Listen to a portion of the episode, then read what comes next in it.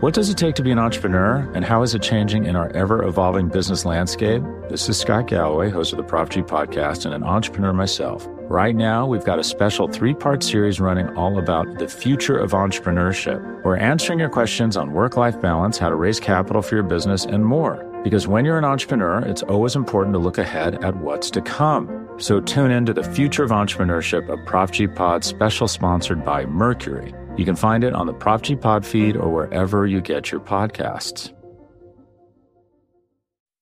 Yeah, don't it sound so epic? Horns are screaming, I ain't the one you wanna mess with. Use a joke, I ain't the one you wanna jest with. The battle's coming, you only got a few seconds to run. All right, so here we are, still searching for that elusive first win of the season and sitting in position for the number one overall pick. I am Cincy Jungle's Matt Minich here for Orange and Black Insider. This is Bengals Chalk Talk. Thank you for sticking with me. Uh, I know it's not easy being a Bengals fan nowadays, but uh, thanks for sticking around. So, uh, a few things I want to talk about before we get into some film. Uh, number one, bad news this weekend. Uh, terrible news about Tua Tagovailoa. I'm sure I butchered that. My bad. Uh, but bad news. Uh, and even if you were a Burrow fan, I mean, it's just bad news in general. You never want to see something like that happen. Um, and definitely good for the Bengals to to have some options. Uh, now, I think people are, are reacting. We're very reactionary, uh, and we went out and people were were already tweeting things right after it happened. So it looks like this, it looks like that. Uh, the only people I believe are the people that have examined it. Uh, so that's you know one big thing there. Uh, people with degrees that have examined them are the people to believe because we're going to hear a lot. Uh, and right now we're starting to hear some positive things. Oh, you know, looks looks real good. It's you know everything went well. Um, the fact of the matter is, uh, I don't have a degree. Uh, I don't have a medical degree, that is. Uh, and you know, people who who haven't seen him and don't know that stuff, they don't know where he's at. Uh, it's going to be up and down, and we're not really going to know what's going on until until he gets out there. Uh, unfortunately, the way it's breaking down, even best case scenario, he's probably not going to be able to work out for anybody uh, prior to the draft. I mean, that's that, that's what it's looking like. So uh, the Tua evaluation is complete. Um, you know, from a, a, film standpoint, you know, there's not going to be any workouts.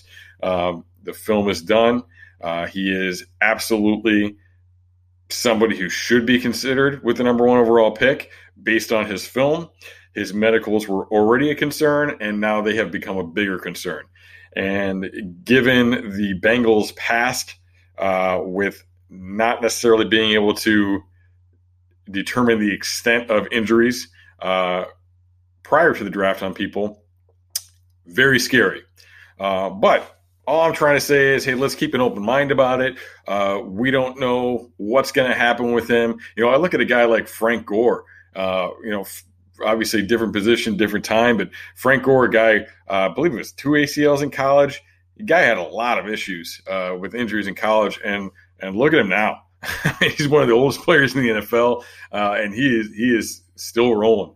Uh, you know, so after early injury issues, he has been Mister Endurance in the NFL, uh, and you know, kind of the the elder statesman in the NFL right now, and, and McGinnis Dunn been uh, you know, climbing up, uh, very quietly climbing up the all-time rushing statistics. Uh, so we don't know. I mean, that's that's what it comes down to, and it, it's not our job to know. you know, but uh, medical staffs are going to take a good hard look. Uh, at that stuff, you know, they're going to want to examine him. Uh, they're not going to be able to work him out prior to the draft, but you know, they're they're going to have to make those determinations make and, and figure those things out. And it's crazy for us from the outside to be really definitive on uh, anything right now. Uh, so really just adds a big fat question mark to the Tua question uh, moving forward. But I mean, I wouldn't rule it out. You know, who, who knows? Uh, who knows what can happen? Uh, and he still might be the guy in this draft. Uh, you know, long term that is. Um, so speaking of injuries, uh, interesting news coming out. Uh, Cordy Glenn having a chance to play against the Steelers. Uh, that would be very nice. Uh, we've we've all seen uh, you know what what John Jerry looks like at tackle, and it is not a pretty sight. Uh, so Cordy Glenn, I think we all thought he was going to get traded. We thought he was going to get cut. Like seemed like there was you know personal issues there.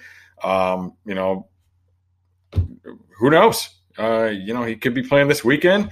He could still be around next year. Um, I, mean, I don't know at this point. Uh, I, don't, I, don't, know what to tell you because uh, that's a crazy uh, story that seems to be not over yet. Um, you know, still around uh, and maybe out there this weekend. So we'll have to see where that goes. Uh, AJ still a big question mark.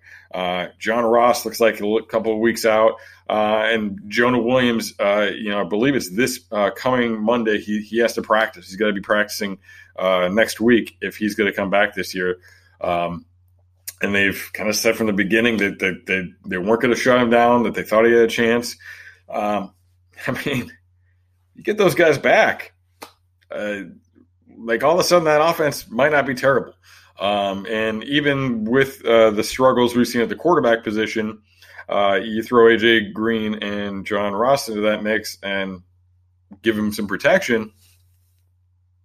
the last few weeks of the season uh, could be very interesting. Uh, so, looking at last week's game, just to touch on the defense, um, you know, I, last week I, I talked about schematic issues uh, that I have a problem with, and, and you know coaching issues that I that I saw. One thing about the defense, like I think a lot of their schemes don't particularly make sense. Uh, I don't still can't tell that they have option rules. If they do, I'm not sure those make sense. Uh, but I've said this uh, throughout the season. I feel like those guys go though. Um, so any you know whatever negatives we say about the coaching staff, you can say those and they're true. Um, a, you know, a lot of things are true, and, and this defense has some issues. Uh, however, uh, they're getting those guys to play, and I really believe that this defense, even as it stands right now, um, you can win games with that defense if you're doing some things on on offense uh, from a complementary you know football standpoint. Now, do we need to make improvements there? Absolutely, uh, but you know, we're, we're just a few pieces away. Uh, you know, linebacker is is a mess. Um, Got to figure out what's going on there. Uh, saw some things out of Pratt this week. I kind of broke down Pratt uh, in one of the film rooms. It's out on Cincy Jungle this week. Um, he is potential. He has a long way to go. You know, he's making uh, making some mistakes. He's he's getting hurt in some situations, uh, but now he's going to get a chance, and, and we're gonna we're to see uh, what he can do with it. So hopefully over the next week, you know, next few weeks, he, he steps up and, and at least we can feel good uh, about one guy at that linebacker position. Um, you know, I, I, tweeted out earlier the week a clip where uh, you could see Nick Vigil didn't pick up a crosser, and it was Pratt talking to him at the end. Uh, so the rookie talking to the veteran saying, "Hey, you didn't do what you were supposed to do. Uh, so we see some good things mentally there. Uh, we have seen some good things physically in, in just his ability to, to run, you know. Uh, but we've also got missed tackles. We got failure to get off of blocks, and we have a lot of problems uh, in the pass game. Uh, counterintuitive for what you would expect from a converted safety, but I said this about him coming out. Uh, I liked him a lot, but I liked him a lot more against the run than against the pass. Um, he he has a ways to go in his pass defense, but his athletic ability gives him potential there, and certainly a lot more potential than what we were seeing. Um, you know, with with slower, uh, less athletic linebackers that we've had at that position in the past. So hopefully we see something out of him uh, and gain some faith in him moving forward. But still, we're going to need to add a linebacker uh, next year through the draft, through through free agency, somebody that can be a plug and play. Uh, probably a strong safety as well. Uh, you know, Shawn Shawn Williams has. Uh, has some positive qualities, but you know there, there's some things lacking there too. So uh, need to find a guy that can cover tight ends, that can be kind of a versatile moving piece within that defense hopefully Jessie Bates uh, bounces back. You know, good to see him getting a pick, uh, but we need to see more of him getting to where we thought he could be after his rookie year. Um, and there's some talent at the cornerback position. Um, you know, Jackson's got to got to be who he can be. Um, Kirkpatrick's got to cut out the mistakes, but beyond that, we've got you got Webb, uh, potentially Dennard. Uh, you know, uh, if he comes back, uh, Phillips, another guy who's uh, you know been injured, uh, but they're they're saying I believe returning to practice this week. So you know, there's some pieces there, and, and, up front, there's there's definitely some pieces as well. You know, you can always use another pass rusher, um, but the defensive tackles next to uh, next to Atkins have really stepped up this year. Um, you know, we've seen a handful of guys in there, and I think Renell Wren's another guy who, who could develop. Uh, another interior pass rusher could be uh, definitely a positive in there. Uh, it was great to see of Lawson out there, uh, somewhat limited, and that's another thing. I, I did a film room on Lawson and, and how they deployed him, so check that out on Cincy Jungle this week. Um, so Lawson doing some good things out there uh, as well, and they moved him around. They had him inside, uh, so good to see some of those things. Uh, and I think the front, you know, the the the defensive line can be pretty good. Uh, linebacker is the big problem, and the strong safety who's kind of a second level uh, sort of guy too. Uh, you know, those are things that they really need to hash up. But I mean, that defense, it can be okay, and I, it's it's only a few pieces away from from being uh, from being decent, uh, in, in in my opinion. So. Um, you look at the numbers and they're not good. Don't get me wrong. I'm not saying this defense is good. Um, but I don't think they're quite as far away defensively as maybe we think they are. Uh, so, take a look. Uh, we're going to take a look now at film uh, and get a little bit into Ryan Finley and uh, the two minute drive to end the first half. Uh, so, talking a little bit about Finley, but about some of the other things that were going on on that drive and how exactly that all unfolded. So the Bengals had a very interesting drive to end the first half, um, and it was interesting good and it was interesting bad, uh, and obviously ended up poorly for them in the end. Uh, but we will get to that momentarily. So uh, they used their timeouts in order to make sure they did get the ball back with some time on the clock, uh, and they got the ball with a minute thirty-one uh, on their own 35 yard line. Uh, they came out in an empty formation. Three receivers spread out to the left, two receivers spread out to the right. Now, when I say things like receivers spread out, um, I'm talking about their alignment. I'm not talking about their position. You know, a lot of times it is a tight end, it is a running back. Uh, here, when I'm in this particular case, I am referring to both uh, Eifert and Giovanni Bernard uh, as receivers based on their alignment. So the Raiders matched the empty look with a two high look, and it ended up being two man. Okay, so there's no backers left in the bo- box. They're they're sending three. Uh, they've got two players back, five players in man. That leaves no linebackers in the box, and really nobody's looking at the quarterback until you get all the way deep to the safeties. Uh, now, if we learn something from uh, from Lamar Jackson and the Baltimore Ravens, it is that you cannot play two man to an athletic quarterback. And Ryan Finley is not Lamar Jackson, make no mistake, uh, but he can he can move a little bit. Uh, you know, he's a guy that can run, and he shows off the wheels here. So the pocket starts to collapse. Uh, it's not absolutely terrible, uh, but Finley recognizes it, recognizes the coverage, uh, and instead of moving in the pocket and trying to keep his eyes downfield like he often does, he takes off right away. So uh, good job. You know, th- that's what he should be doing. Now, what's really impressive here is he gains 10 yards pretty easily. Uh, and he could have got the first down or close to the first down and, and, slid down. But that's not what he does. He gets right there to, to 10 yards. Uh, he's he's got a defender there, um, and he he makes a cut. You know, he cuts behind uh, one of his receivers, and he's able to pick up some additional yardage. So he ends up getting 24 yards on that play, getting them all the way down to the 41 yard line. So uh, good job there. Really, you know, you're coming off. It's a two minute drive. You're trying to score, um, and you know, picking up that many yards, whether it be with your legs uh, or with your arm on the first play, uh, that is a great start. Uh, so, very good job there. Uh, move the chains and get nearly into field goal range already with the first play of the drive. Uh, so that brings up another first and 10. So it's first and 10 on the 41 yard line, the Raiders' 41 yard line. They came out in a two by two set with receivers tight on both sides of the formation uh, and one back uh, in the backfield with, with Finley in the shotgun. Uh, so to this, the Raiders counter with a one high look.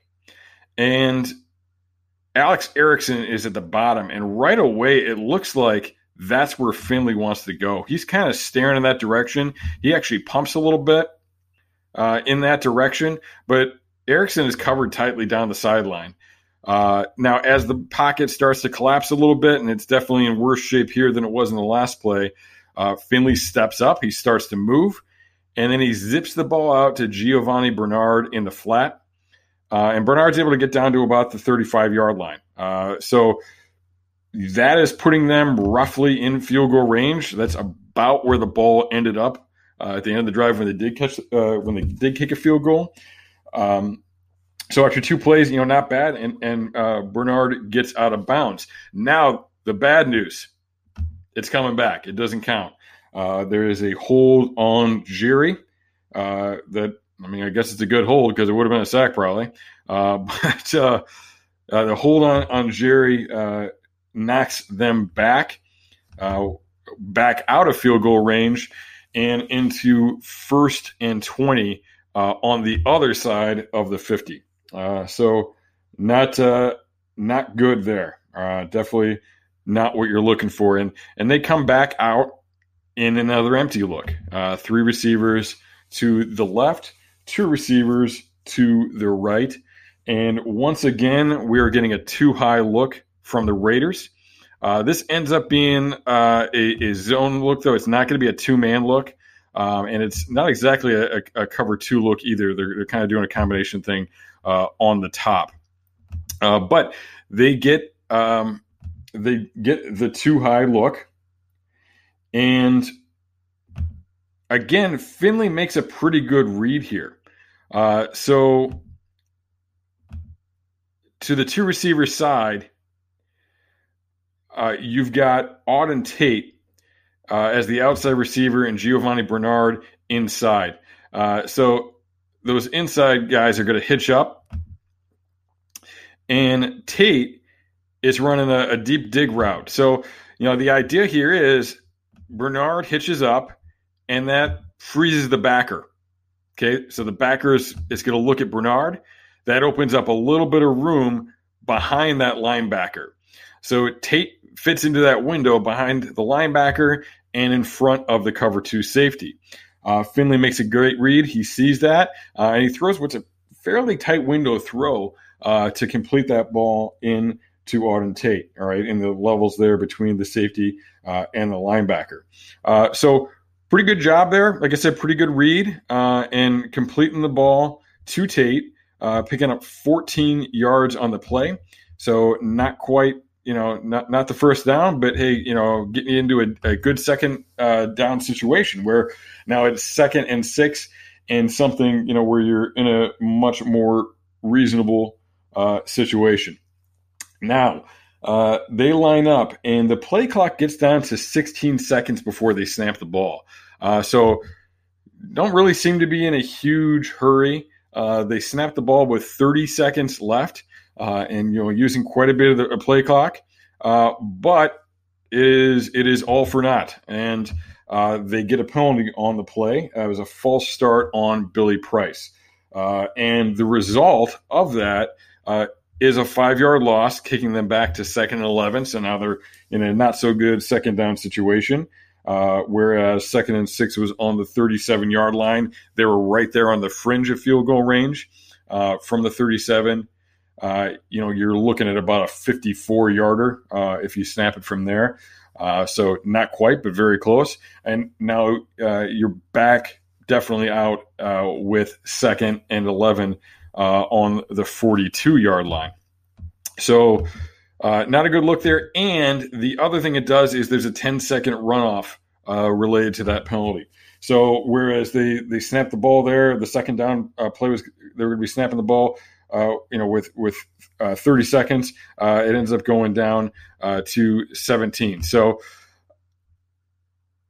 that puts them in uh, second and 11. And in the second 11, once again, they're coming out in an empty formation. Uh, see a little bit of a trend here between the two formations on this drive. Uh, and it's cover two. All right, cover two man again with two deep safeties. Uh, and you know those safeties are, are, are, real deep, but they can do that because they're playing man underneath. So there's not going to be those windows uh, like we like we saw on the previous play. Uh, now, one area that's that's common to try and hit in uh, in two man, uh, and as a defensive coach, I, I don't love it. I don't think it's uh, I don't think it's a great play. Um, but a lot of a lot of offensive coordinators think they can hit this, and, and that's where they try and hit it. Uh, is right up the seam, and basically they put it on the outside shoulder of the guy running up the seam. Uh, so that's where they put it. Uh, Eifert has to adjust. He does not uh, make the catch you know, he makes a good adjustment. The ball's where it should be for for that throw, uh, if that's what you're going to try and do to cover two man. Um, and you know the safety's breaking on it, but really it's just Eifert can't come up with the difficult catch. Um, so you know, again, good job by Finley. Like I said, I don't love the play call, but good job by Finley. He puts the ball where it, where it should go in that situation. Uh, he puts the ball opposite Eifert, you know, live it might look like a bad ball because Eifert has to do something so crazy to get there. Uh, but that's because inside is, um, you know, it, it's two man, so you can't throw it inside. That's where that's where the defender is. Uh, if Eifert comes down with that, they're going to get a first down. They're going to be on about the 19 yard line. Uh, so you know, a good play call from that sense. It's you know, it's it's picking up some good yardage. Um, and you know they probably have time to run one more play, maybe take a shot at the end zone, and then know that they're in good position for a field goal. Uh, but no catch, uh, no dice, and that brings up third and eleven. Uh, so on third and eleven, they got back. Uh, they got back what they had lost yardage wise, uh, and uh, there's an encroachment penalty on the Raiders. Uh, so that gets them back to the five yards uh, and brings up third and six uh, from the 37 yard line. So again, now now 37 yard line, they're right there on the fringe. Uh, 13 seconds in the half. Uh, you know, they just need to get a little bit uh, to make it a, a reasonable uh, attempt at a field goal. Again, no timeouts, and no timeouts really hurts them. And I understand why they don't because they were using timeouts uh, to get the ball back, uh, but it limits what they can do. Uh, so what do they do? They don't really have time to take a shot or anything. They can't, you know, they can't take a shot because they, you know, it's, it's third down. Uh, so they hit Eifert in the flat real quick where he can get out of bounds. Not even trying to get the first down, get to the flat, get out of bounds, uh, gives them fourth and four with eight seconds left and a chance at a field goal that they would miss. All right. So it stinks here because there are some things open in the middle of the field. Uh, first and probably most obvious is Auden Tate uh, running across the middle of the field. That's probably first down depth, uh, which if you have a timeout, I mean, it was going to be eight seconds about like you got a shot, you can take a shot uh, anyway. So you got one more play to take a shot. Uh, and then outside of, of Tate, uh, you know, they're in a two by two formation. Uh, you know, Eifert uh, was to the right uh, in the tight two by two formation, and Tate and Boyd to the left. Boyd was outside, and he ran a deeper dig route. And he was really open on that. Uh, the linebacker, you know, eventually reacts to Tate coming across. Uh, and, you know, Eifert would have been open for a pass at about the 22 yard line. Again, no timeouts. Nothing, nothing you can really uh, do about that.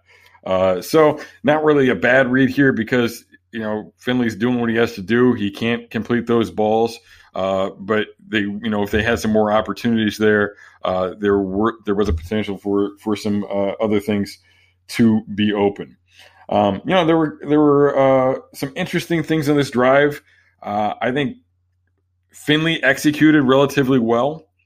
Um, obviously, the holding call, uh, the offsides, really put them in a bad spot. They lost some time, they lost yards off of those things. Um, obviously, I don't think any of us feel great about Ryan Finley right now, but the way he executed on this drive and some of the things he did, uh, to me, it shows he he definitely has the potential to be a very solid backup. Uh, you know, at, at least that. Uh, so moving forward, you know, the Bengals find their quarterback of the future.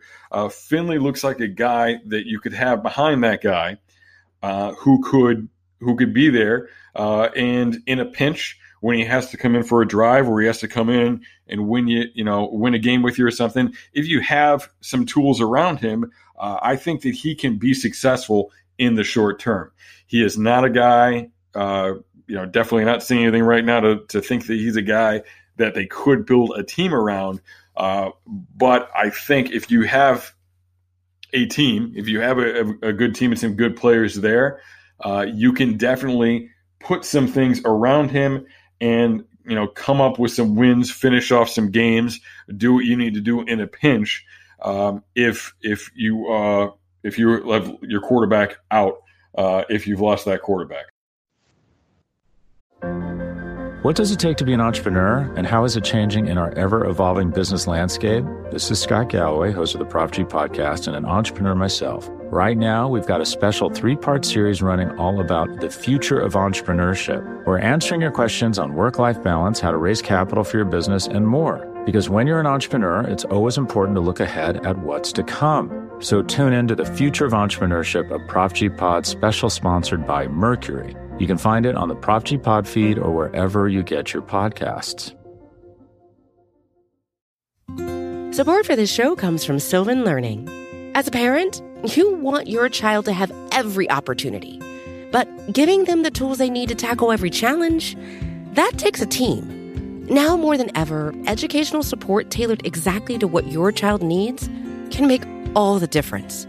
That's why parents have trusted Sylvan Learning for 45 years as the ultimate teammate in their child's educational journey, instilling in them a love for learning and a passion for reaching the next level.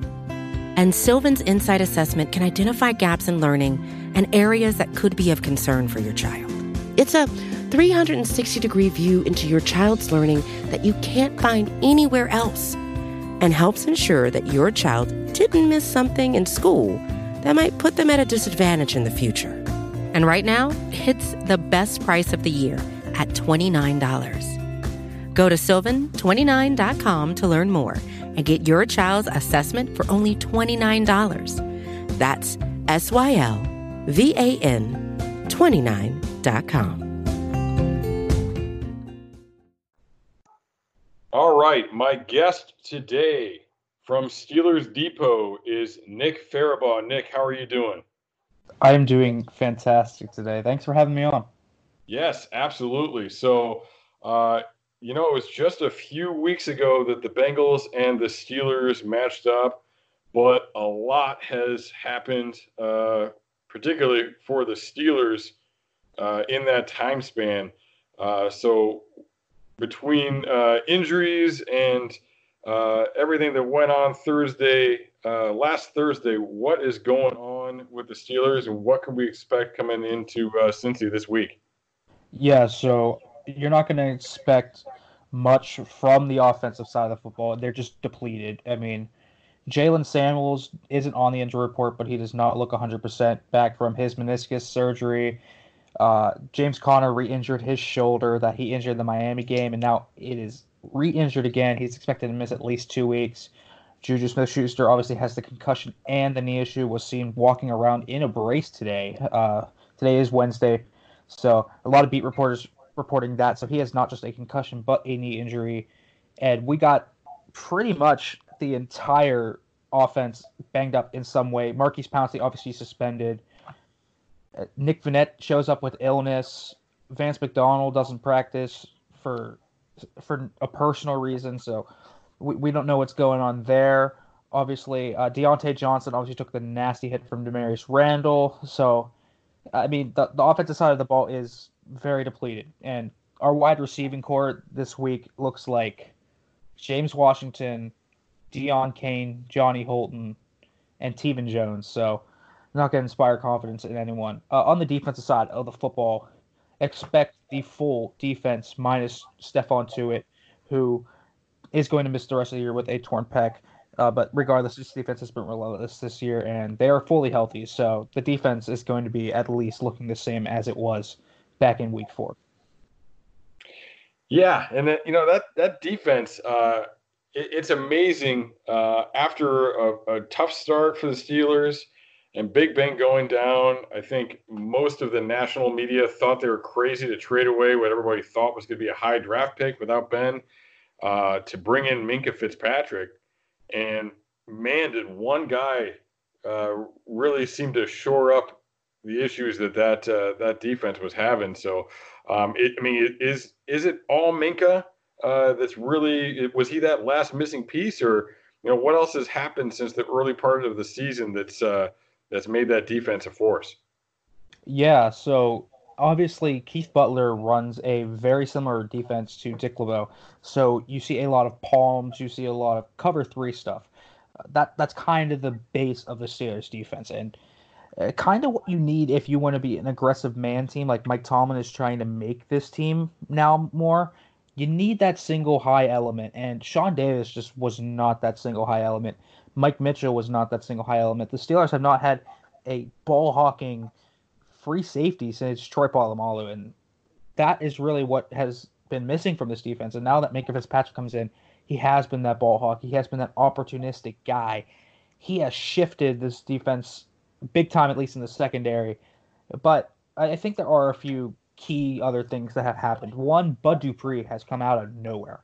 I mean, Bud Dupree has been fantastic this season. He's been getting consistent pressure. He looks like he could deserve a very rich contract this offseason. Of course, Devin Bush continuing to improve over the season. He he had some very rough struggles early in the year. Was picked on in the Indianapolis game, but he has improved greatly over the season. Much better in coverage now. The game is starting to slow down for him. His speed is everywhere on the field, and of course, you know guys like T.J. Watt taking another step forward. And Steven Nelson actually is another guy I want to highlight because he has been fantastic this year coming over from Kansas City. Struggled as a Chief, but as a Steeler, he has been nothing short of fantastic.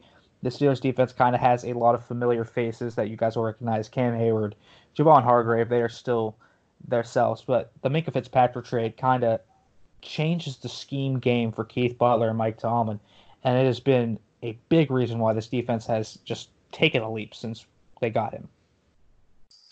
Yeah, you mentioned uh, Watt. I mean, I, have been hearing people talking about Watt taking a step forward and everything. You know, like oh, oh, Watt's doing great this year. Didn't he have double digit sacks last year? Like, how how are people sleeping on this guy? Yeah, I, I have no clue. Uh, the the talk of town is more so Bud Dupree because Bud Dupree, of course, coming out of nowhere. But T.J. Watt already has, I think, nine and a half or almost ten and a half sacks. Uh, it's one of those two numbers. He, he had 13 and a half last year. He's he's on record. He's on pace to shatter that. So I mean, he's firmly in the defensive player of the year conversation right now. It, I think he's been the best player on the defense. I mean, Minkah Fitzpatrick has been great and all. Cam Heyward's been great. All these guys have been great. TJ Watt has been a force every single game. I, I don't know why they sleep on him. He he's grown so much as a player each year. It, it, there's no reason why this guy should be so underrated. It's kind of like there's always those elite players like Chandler Jones is very underrated. I don't I don't know why TJ Watt's being so underrated by the national media right now. Yeah, he's I mean he's he's definitely been uh, been getting it done for a couple years now. Um, now moving over to the offense though, um, Mason uh, Mason Rudolph, uh, guy who's um, you know he's he's hanging in there, uh, but definitely had some some ups and some downs. Um, I honestly, I think would have been a pretty highly rated quarterback coming out of college if he hadn't been part of such a big uh, quarterback class. Uh, so what's uh, what's your stance on on Mason? Is, is he a guy that's uh, you know kind of managing things for them right now and, and you know checking checking his way down the field, or you know do you think he can be uh, a guy that can that can take this uh, this team places? Yeah, no, I this guy is kind of he's a deer in the headlights right now. And, and granted, there have not been great circumstances around him uh, Randy Fichtner has not been very good this year as an offensive coordinator. The receivers have dropped far too many balls, but but Mason Rudolph just has not been very good. Missing open reads, uh, overthrowing guys, sliding into pressure. I mean, the pocket presence has been awful for him this year. He has created far too many sacks.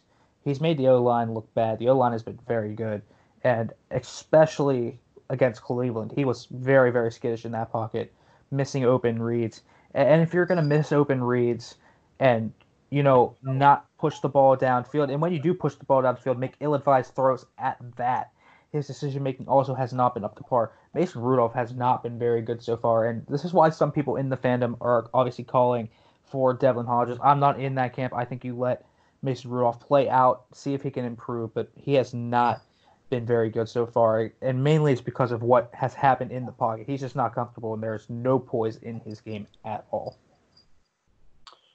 Yeah, Bengals uh, fans know a thing or two about that. That was definitely a big, uh, big issue with ED this year. Um, not a not we we have we still have issues at the position, but uh, not the issue we're facing anymore with uh, with Ryan Finley behind center. Um, so you touched on the Cleveland game, and you know the Bengals and Steelers have been in a number of games uh, that went similarly over the years.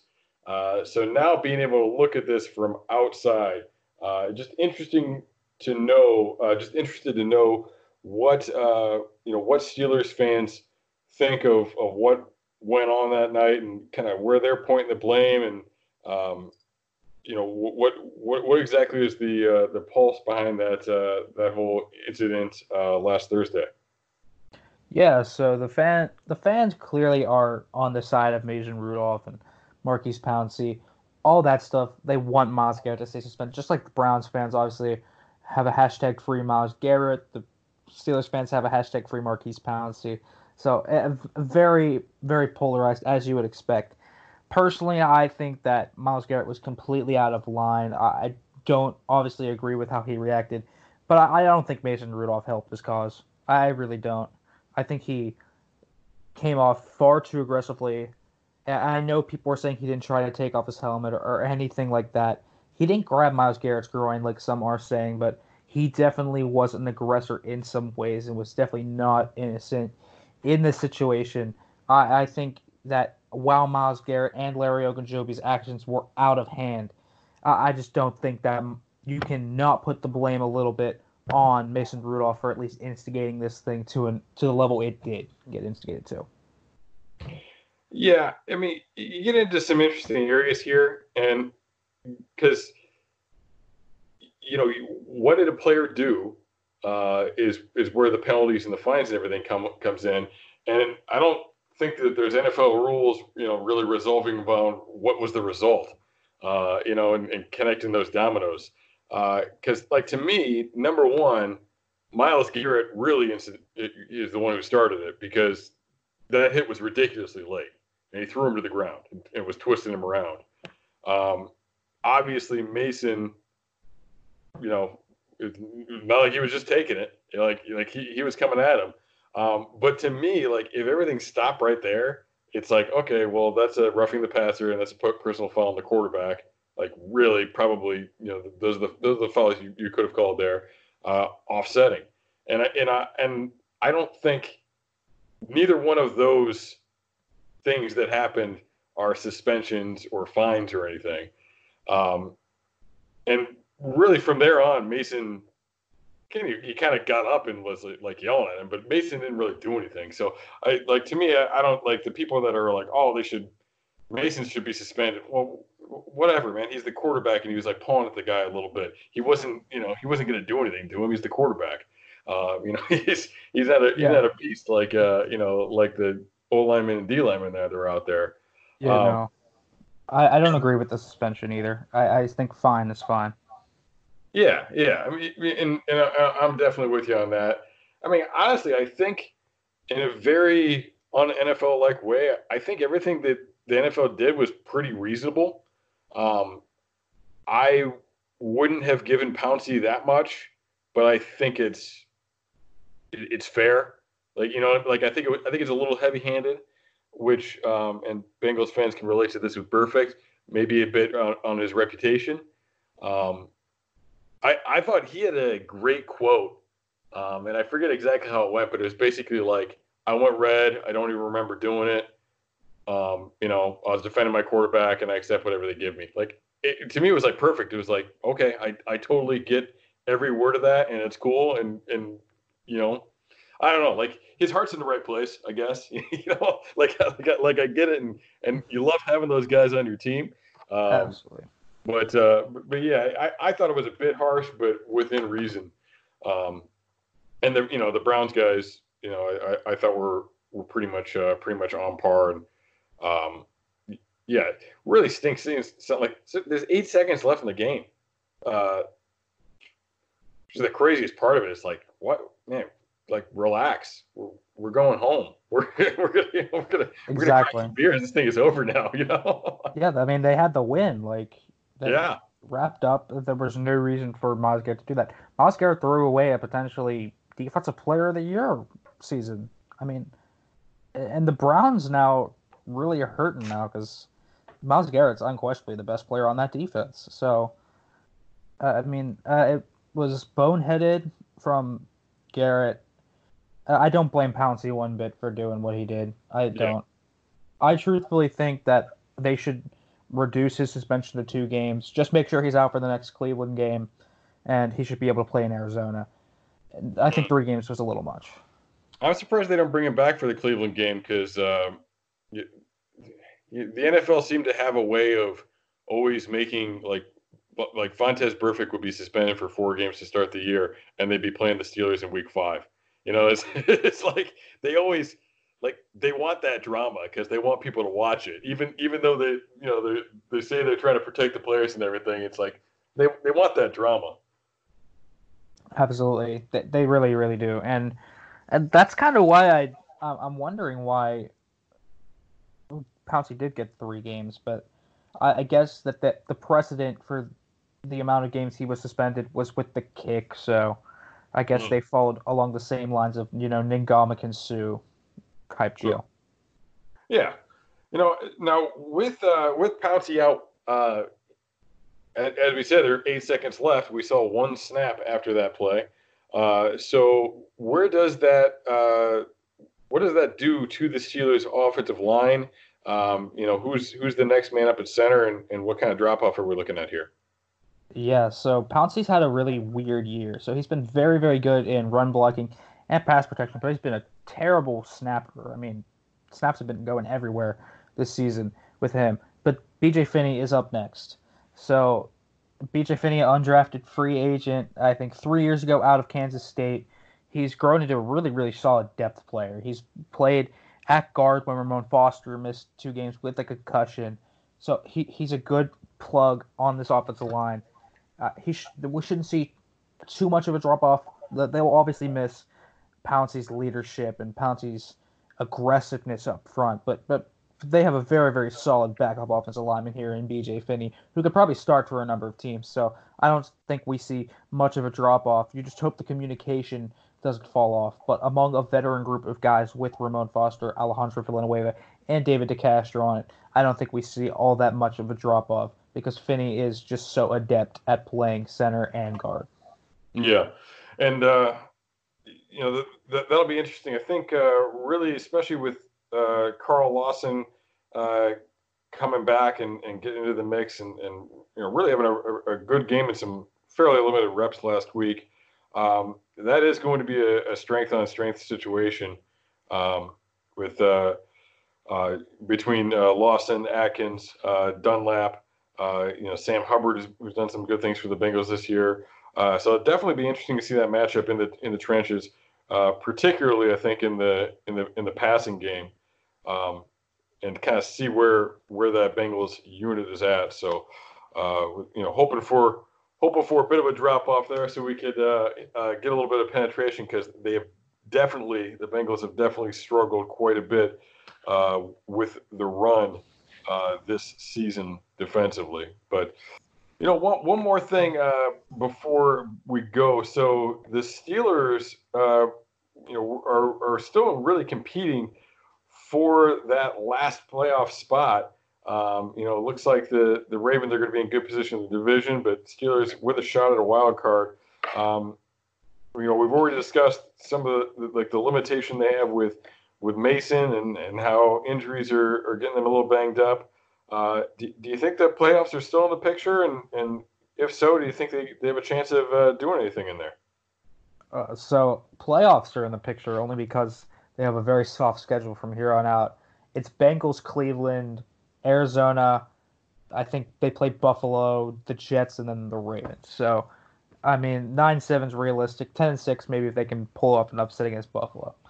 Uh, still, I don't think they do anything in the playoffs, even if they make it. Uh, the defense is fantastic, but I don't think they can compete up with the level of New England or I don't even know if they beat Kansas City at this point because Pat Mahomes, I think, carves up this defense enough, and the Chiefs' defense has been improving over time. So I, don't see them doing much this season, uh, even if they make it to the playoffs. It'd be nice to make it to the playoffs just to show, you know, how good of a coach Mike Tomlin is and how talented this team is, and maybe when they get Ben back next year, they're, you know, truly AFC contenders.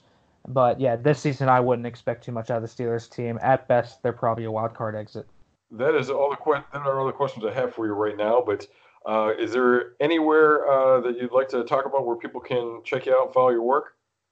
Yes, you can check me out on Twitter at Farabaugh FB. So Farabaugh F A R A B A U G H F B on Twitter, and then uh, check out my Steelers Depot stuff if you ever want to, you know, you Bengals fans want to ever get educated on some Steelers stuff the week before. We have a we have a great crew over there.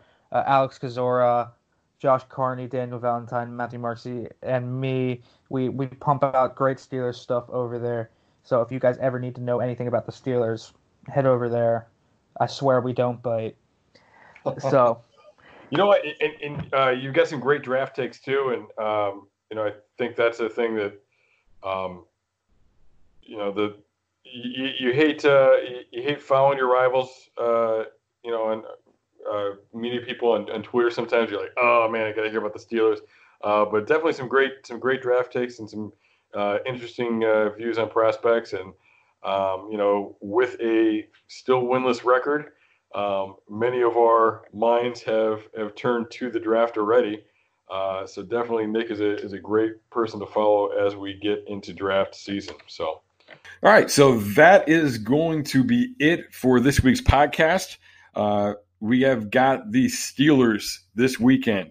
So big game. Uh, and the Bengals are in position. For those of you who are much more concerned about draft position than anything else right now, the Bengals are are in position. You know, they can win a game. Uh, and you know it's going to come down to things a little bit with the Redskins, but they can win a game. Uh, and if they're going to win one game this year, it'd be good for it to be the Steelers. Uh, and that that'd be very good for Zac Taylor because uh, I'm sure he's going to have to answer a lot of questions uh, about this year anyway. If it ends up being an 0 16 question, uh, you know it's going to be it's going to be tough for him. Uh, but if he can go off and beat the Steelers, you know, beat that mental hump that I think the Bengals have, uh, that barrier that prevents them from, from playing well against the Steelers uh, often, and, and, get that that win. Um, that's that's something. Uh, and and even though the, the Steelers are depleted, it's still something because I think there's a real mental barrier to that uh, within this franchise. Uh, so that would it would be a big time win, and it would be very helpful uh, to Zac Taylor to his future prospects uh, in Cincinnati if they can pull that off. So uh, it'll be interesting to see. Uh, you know, hoping hoping for a good game. That's what we're hoping every week. Uh, but you know, they were competitive against the Raiders, a much better Raiders team than what the Steelers team is is looking like. Um, with all their injuries. Uh, but uh, we'll have to see. You know, we'll we'll see what's going on with them. But uh, interesting to see that, and hopefully we're coming out next week talking about the first win. We've got some very positive things to talk about. So thanks again for joining me back here every Thursday, and go Bengals. Yeah, we coming for what's ours. Yeah, we coming for what's ours. Yeah, we coming for what's ours. You hear the crowd, we coming for what's ours.